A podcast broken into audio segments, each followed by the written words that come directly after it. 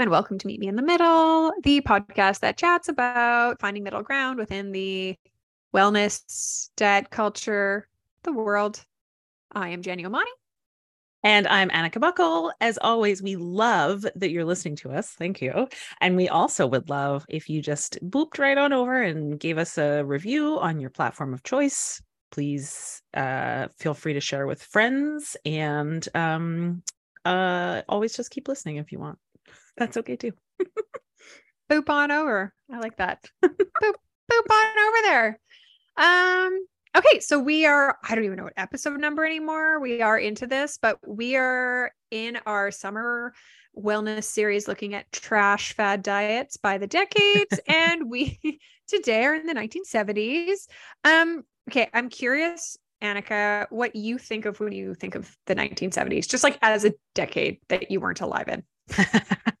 I think a lot about um the colors of uh kitchen appliances like good one olive green and like orange and i think it was avocado of, green avocado green avocado. yes and like a lot of burnt umber colored things it's so true. I honestly, it was funny when I first, I always like to, um, like sit and ponder my biases, my mm-hmm. Before I look into something. And I could think of nothing for the 1970s other than like, yeah, these like muted fall toned colors. A decade, a decade of the fall color palette. Avocado, burnt umber swirls. And then I was like, oh, was that the 60s? Did they swirl? Anyways. Um, but super interesting. And we're probably just do a teaser because I feel like this is going to be a whole new um, topic. Mm. I hmm. did discover a diet industry mega star. And he's like a really fascinating character from the surface level stuff that I looked at. And we'll talk about him a little bit later. Um, but I was very pleasantly surprised by this little like discovery. Um, so we're gonna do a couple honorable trash diet mentions before we go to our main entree. Um, so the first honorable mention, this actually there's a really good, I believe it's a maintenance phase episode on this diet, mm. the Scarsdale diet. Yes. Yeah, there's a really yeah. good episode. We're not gonna go deep into it. I just because it's the episode that exists is fantastic and whatnot. But this comes in the 70s. Uh, so the Coles Notes version of this diet is that it is a it starts as a two-page diet sheet um, made by a cardiologist uh, named Dr. Herman Tarnower. Um, and he made this like infographic, essentially like 1970s infographic, probably a typewritten page. Let's be very mimeographed or something. uh, I mean, I'm looking, I'm envisioning a Canva template. It's the 70s. It's a typewriter for sure. Um, but he made this two pager to help his patients lose weight um, and to have better heart health. Um, the selling features of his diet, the Scarsdale diet, um, named after the town that he was in. It was he was located in Scarsdale, New York. Surprised he didn't name it after himself, but whatever. That's not really the point. Um, it promises to for you to lose um, up to 20 pounds in under two weeks. You're cutting off one of my limbs? How are we doing that? Spoiler alert, there's some pretty significant calorie restriction, and I'm sure you'd be dehydrated AF because that's probably the only way you could drop that much weight. Um, and this was published in 1979. Um, he actually made it into a book. You, uh, if you are a participant in this diet, you are allowed to eat a thousand calories a day. This does not factor in age, weight, sex, activity level, nothing. It's like a one Every, size fits all. Everyone gets a thousand. You get a thousand, and you get a thousand. Everybody gets a thousand calories a day. Um, it's basically like a high protein, low carb, but he gives very specific num like ratios, which to me just sound mm. like a lot of work. Never mind the fact that I'd be starving. Like to to figure out how to achieve 43% of my diet is protein. Oh, sister, this is tracking your macros. 22.5%. Spend some time doing it. It is exhausting. but also if you're hungry, like how do you think clearly to do this in the 1970s when you don't have an app Right. That's gonna tell you. Like, you can't like probably have an app. Google like recipes using these four things I'm allowed to eat today. oh god yeah so i mean it's basically just like high protein low carb um you're not allowed to have any snacks uh Mhm. and there's like the usual foods that people at certain points have all found to be unhealthy but are actually like categorically nutrient dense and good for you like the poor potato that takes so much flack The the maligned potato. the maligned potato we should do Mhm. a whole episode on potatoes because they are so important Maligned. in this world yeah uh, so no potatoes no sweet potatoes no rice no avocados no beans no lentils No, Hi- no beans. yeah high No protein but avocados. Avocado only a color for your stove, not a Yeah. food you should eat. avocados belong yeah in your decor not in your stomach um and then he actually dies a year after the book's published um there's a whole thing about that uh the diet gets like super heavily criticized and it's the book is no longer in print thank Mm. god anyways for more information on the scarsdale diet there is a maintenance phase episode i don't even remember what it's called it might be called the scarsdale diet I think it is, Um, yeah. it's because their episodes are usually very clearly labeled. Labeled. Um, and they do a full deep dive, and it's actually a really interesting story. But that's that. That's our first trash diet honorable mention for today. Um, second honorable mention goes to our friend the Master Cleanse, who just won't fucking go away. I feel like Ah, since the yes. 1940s, we're like, Mhm. oh yeah, this, oh yeah, blah. so it actually finally goes into published book form in 1976. Um, and the Master Cleanse, to remind you, I feel like if you do like a science degree of any sort, you end up learning diabetes like every year in biology. and this feels like that like reiteration when you're like, oh my god, Oh, it's this again. Yeah, here, oh god, here we go again. So um, so the master cleanse, just to recap, is that one with lemon juice, maple syrup, and cayenne pepper. And you just drink that. And then you have absolutely no nutrients in your life. But don't worry, you lose weight because you're eating no food.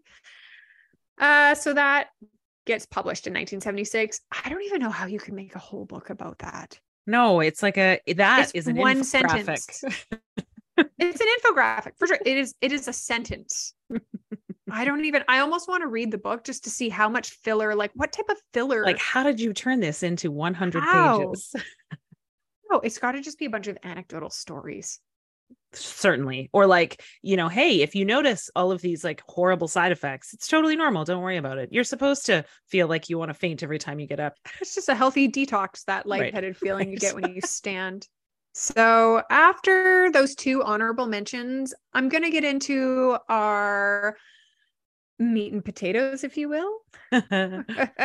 which of course involves no meat or potatoes. But uh can you guess what trash diet had its origin story starting in the 1970s? I'm only asking you because you also researched uh, the 1980s, which we're recording after this. So I'm curious if you maybe touched on this a little bit. I no, No. no, uh, no, but I'm cu- no, but tell me, I'm dying to know. Uh, if I say the name S. Daniel Abraham, does that trigger anything that came No. up for you in the 80s? Oh my gosh, that's it's this is exciting. Okay, so in 1977, Slim Fast was Ah. born. Ah, yes. So this guy, S. Daniel Abraham, is a very interesting man, and we are totally going to talk more about him in the future.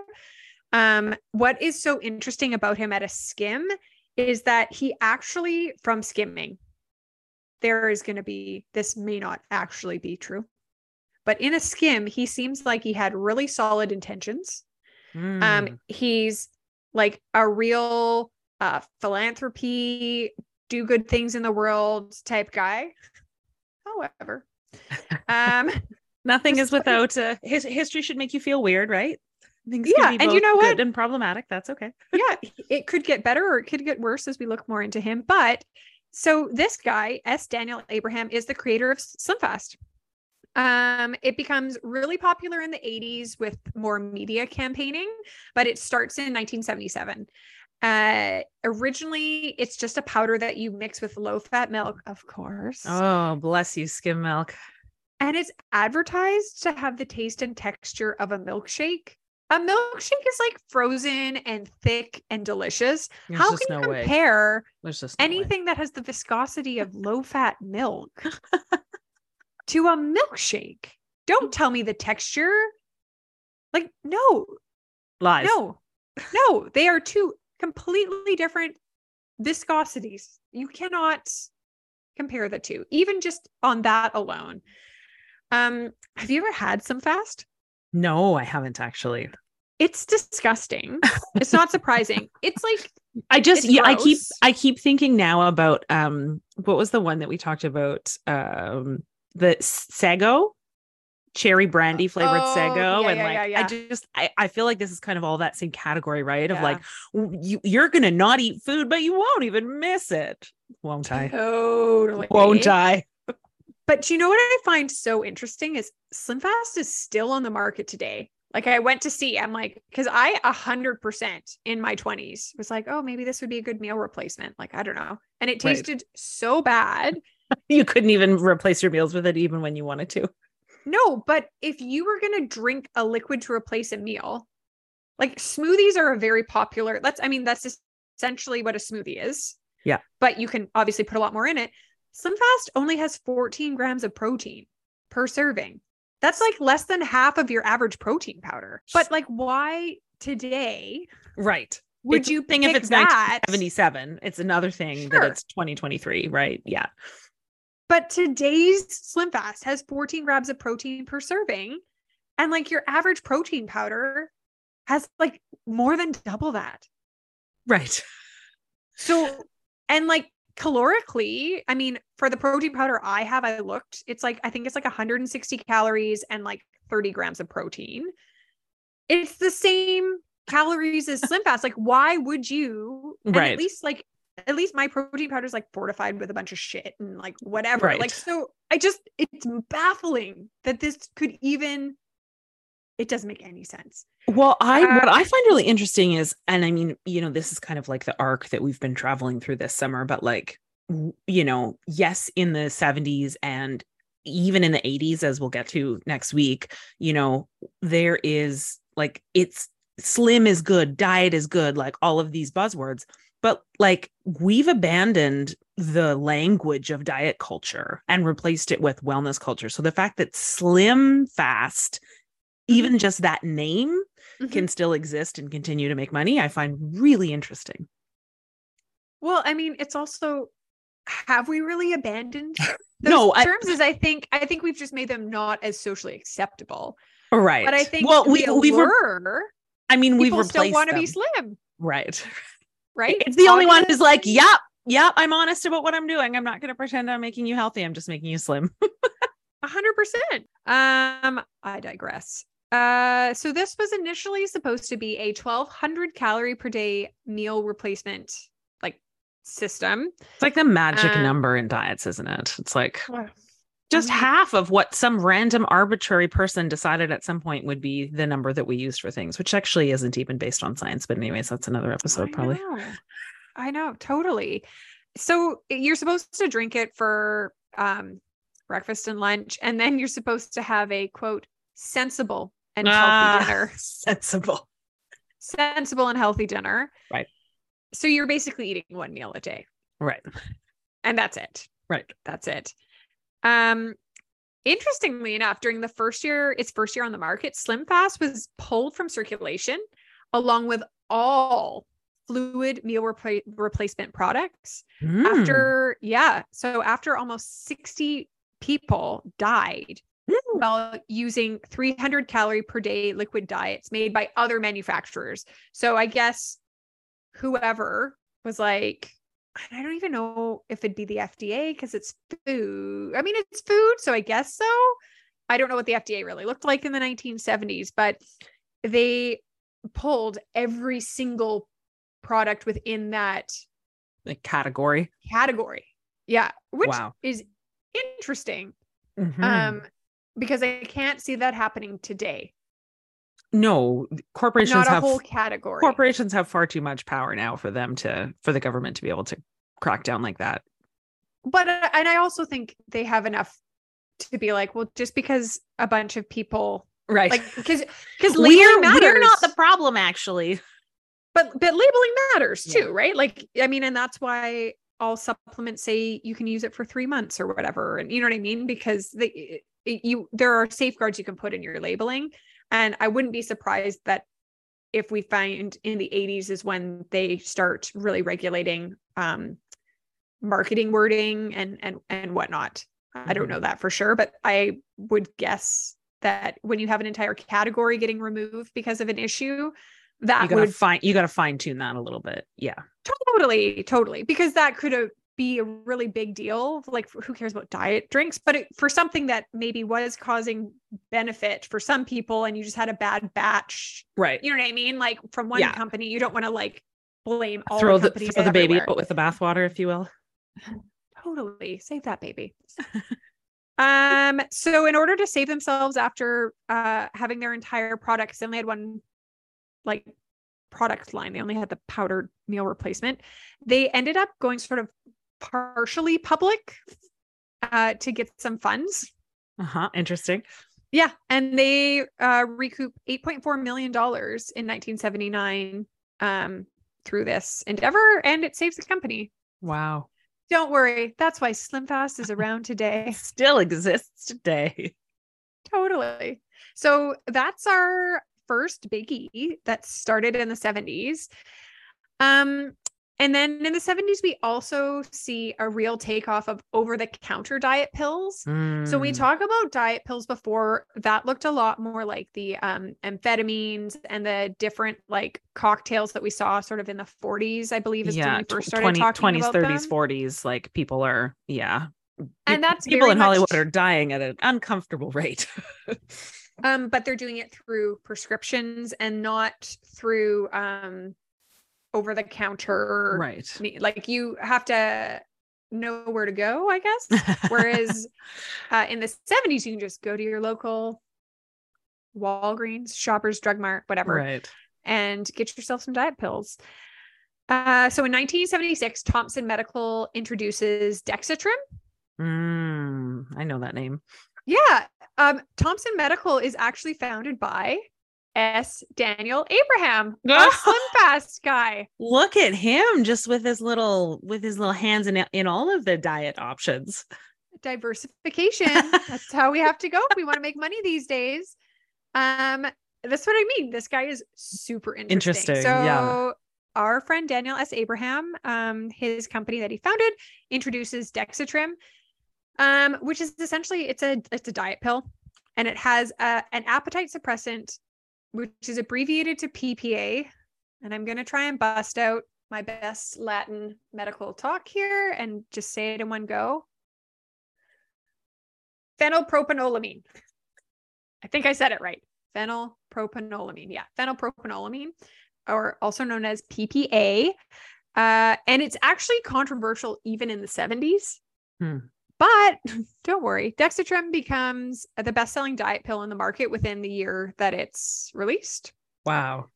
And I'm going to do an inflation calculator here. I got to figure this out because Thompson Medical sales go to so in 1976 Dexatrim's released. By 1980 their sales have surpassed 50 million.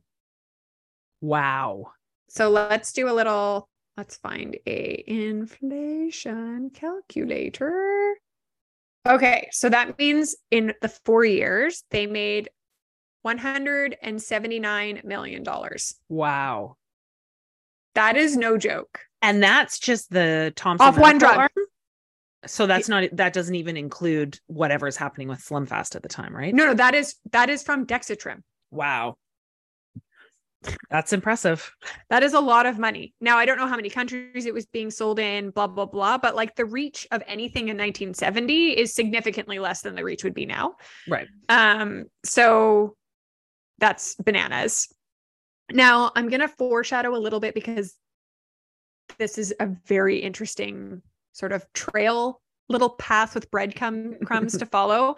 But um, we're going to leave the 70s for a minute to say in 1980, I don't know what the fuck compelled them to do this, but a bunch of British researchers gave PPA to young healthy medical students. Like I don't know why young medical. I don't know why could- this All right. this was the group. I mean, at least they weren't taking poor disadvantaged minorities. Right. So let's give them credit for that. But like for whatever reason, they grab a bunch of. Although honestly, medical students are are very impressionable.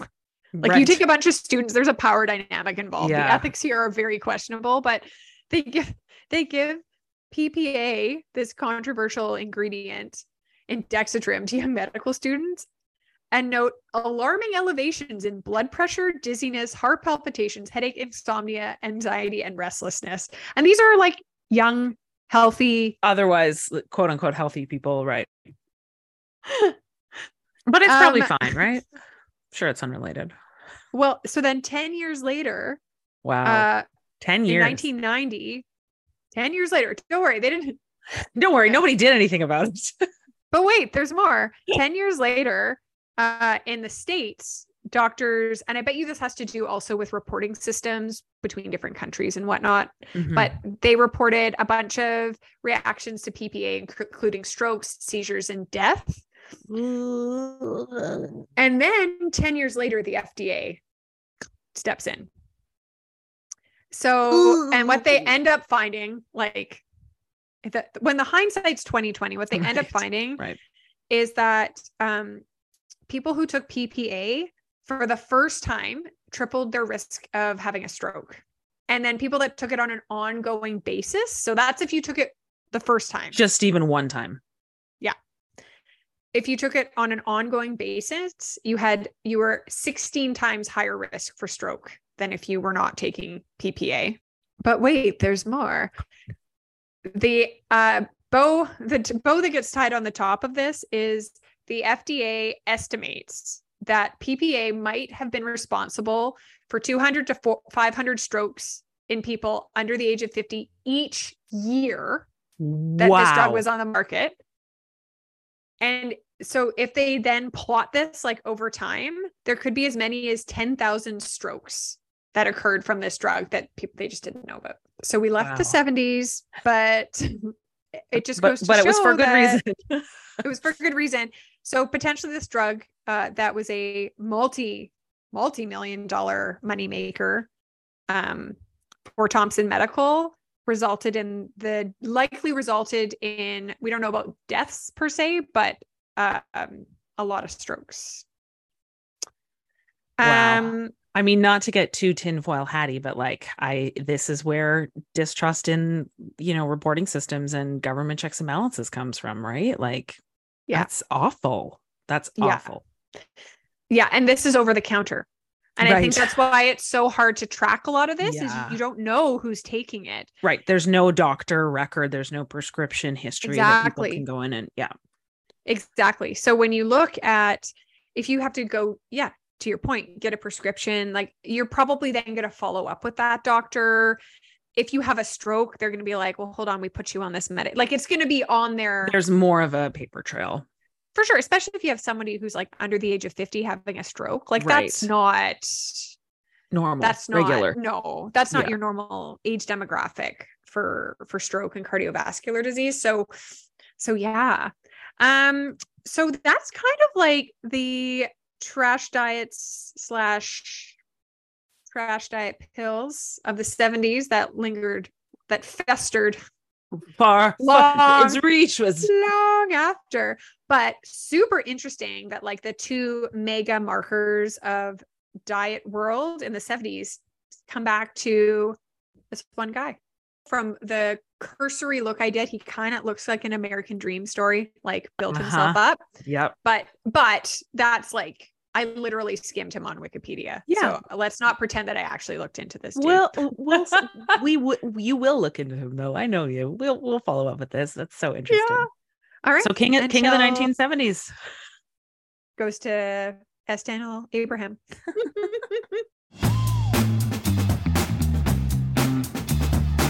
Thanks so much for listening to Nano. We really appreciate your support. And if you could do us a big favor and subscribe and share this podcast, it would mean the world to us.